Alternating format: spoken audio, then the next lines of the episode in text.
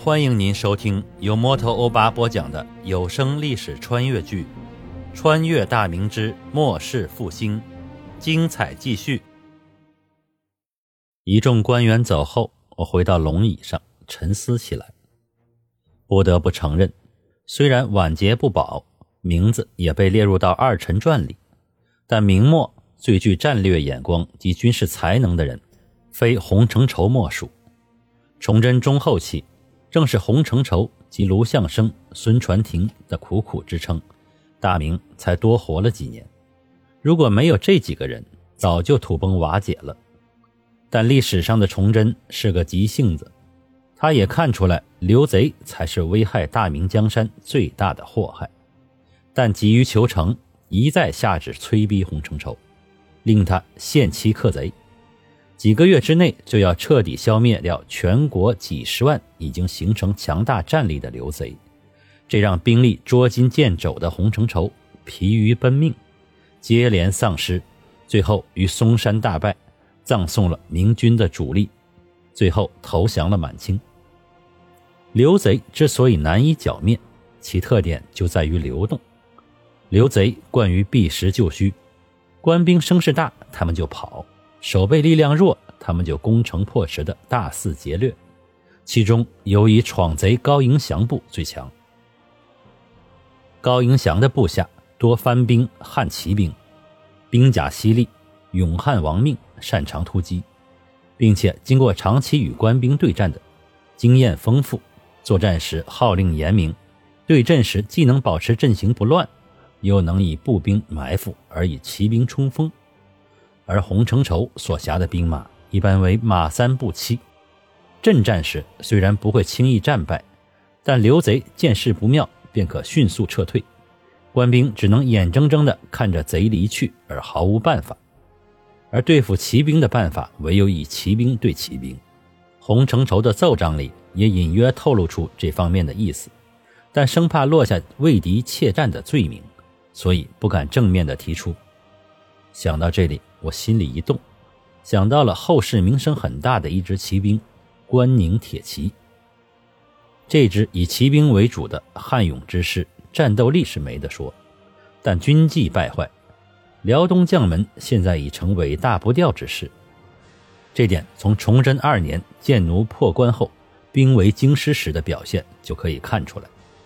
祖大寿竟然在袁崇焕被捕后擅自带兵弃敌而去，不顾建奴大军还在威胁京师，更不顾皇帝的安危，可见其内心已经不把朝廷放在眼里了。但现在大明朝廷并未显出要亡的样子，各处的兵头明面上还是不敢公然不听调遣，只是耍些小手段阴奉阳违而已。看来当务之急就是要有一支能压服四方的可用之兵。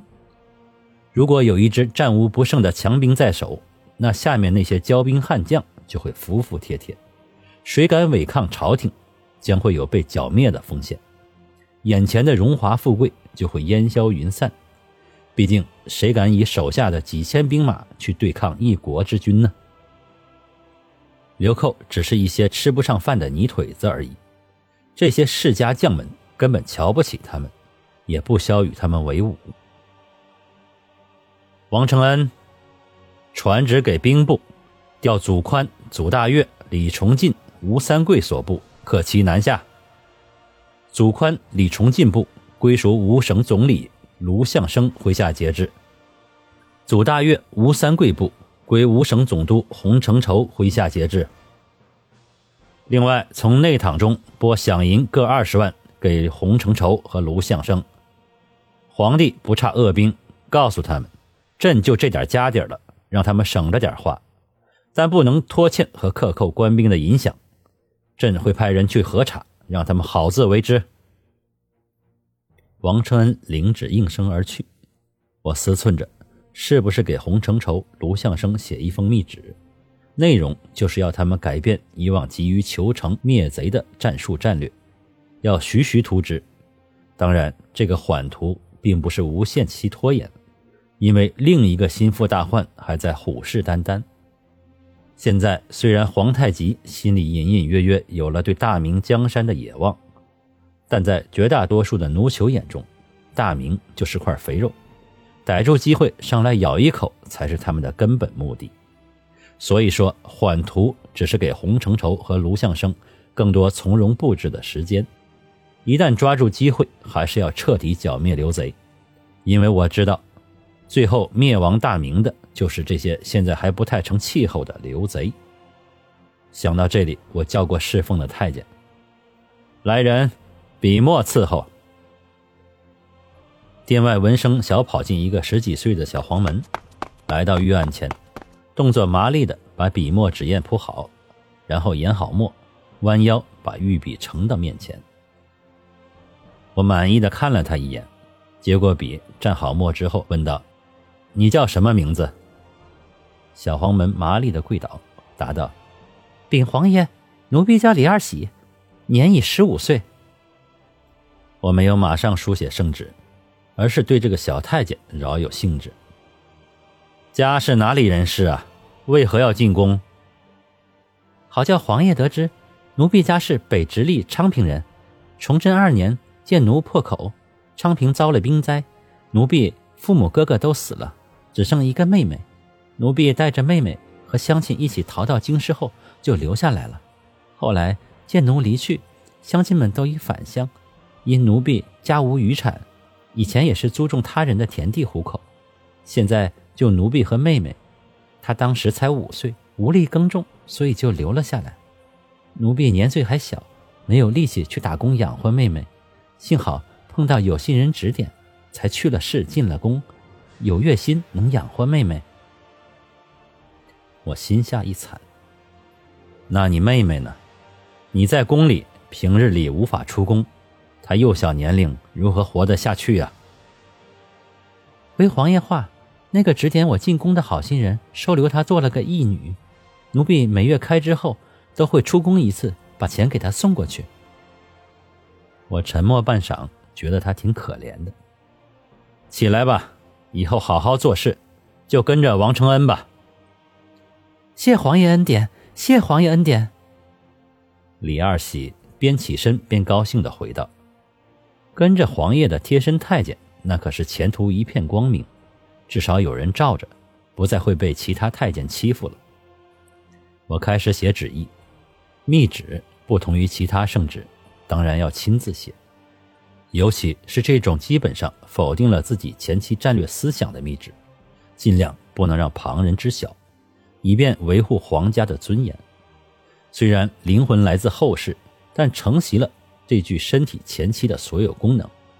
崇祯帝还是很有文采的，并且书法尤为人称道。斟酌一会儿，我开始提笔疾书，与其说是圣旨，不如说是密信。1刻钟后方才写好一封，然后又写一封，内容都大致相同。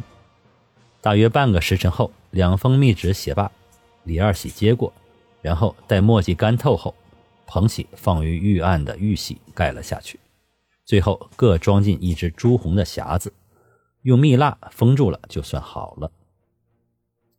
你将密旨交于锦衣卫唐上官，让他安排妥帖的人手护送传旨的太监，连同饷银送达都臣和李臣手里。奴婢遵旨。李二喜端起匣子，转身小跑着去了。王承恩这奴婢怎么还没回来？我正思忖着王承恩怎么如此之慢，转念一想，兵部在宫外，这一来一去，再加上传旨回话，怎么也得1个时辰，自己却是心急了点。也难怪，虽然是灵魂的穿越，但性子脾气还是根深蒂固的，很难一下子改变。1个多时辰后，王承恩回来了，我问道，你事情办好了吗？禀皇爷，办好了，因为与兵部争执了几句，所以耽误了一些时辰。哦，张凤义是如何说的？回皇爷，本兵接到圣旨后面有难色，虽然奴婢催促他用印下令，他说请老奴回禀皇爷，说如果调动这么多兵力南下，恐见奴闻讯乘虚而入，一旦发生意外，就是他的失土重罪。老奴虽然不懂兵事，但老农是黄爷的人，就对他讲这是圣意，绝不可违。在老农的坚持下，他才下令然后用印。老奴眼看着他着人领令而去，才赶了回来。你做得不错，传膳去吧。王承恩答应了一声，转身要去，突然又回过头来。皇爷，奴婢觉得本兵说的也有点道理，辽东那边会不会出问题啊？我笑骂道，赶紧滚去传膳，这不是你管的事儿。王承恩笑嘻嘻地去了。按常理说，兵部尚书张凤义其实也没错，毕竟这一次抽调了1万多的精锐骑兵南下，辽东兵力确实有点空虚。但我自己呢，是带着后世的信息来的，知道明年建奴的确又一次破开长城，攻到了京师附近，但并不是从山海关一线，而是从居庸关破口而入。况且辽东聚集了10几万重兵，都是龟缩于城池之内，骑兵不敢主动去挑衅建奴，留在那里用处也不是很大。想起了张凤义今世的作为，我心里感到厌恶，一个无能之辈窃居高位，看来是时候启用杨嗣昌了。虽然后世对杨嗣昌的贬多于褒，但他就任兵部尚书初期制定的方略还是可行的，只是后来各种原因导致了局势不断恶化，他最后也落了个身败名裂的下场。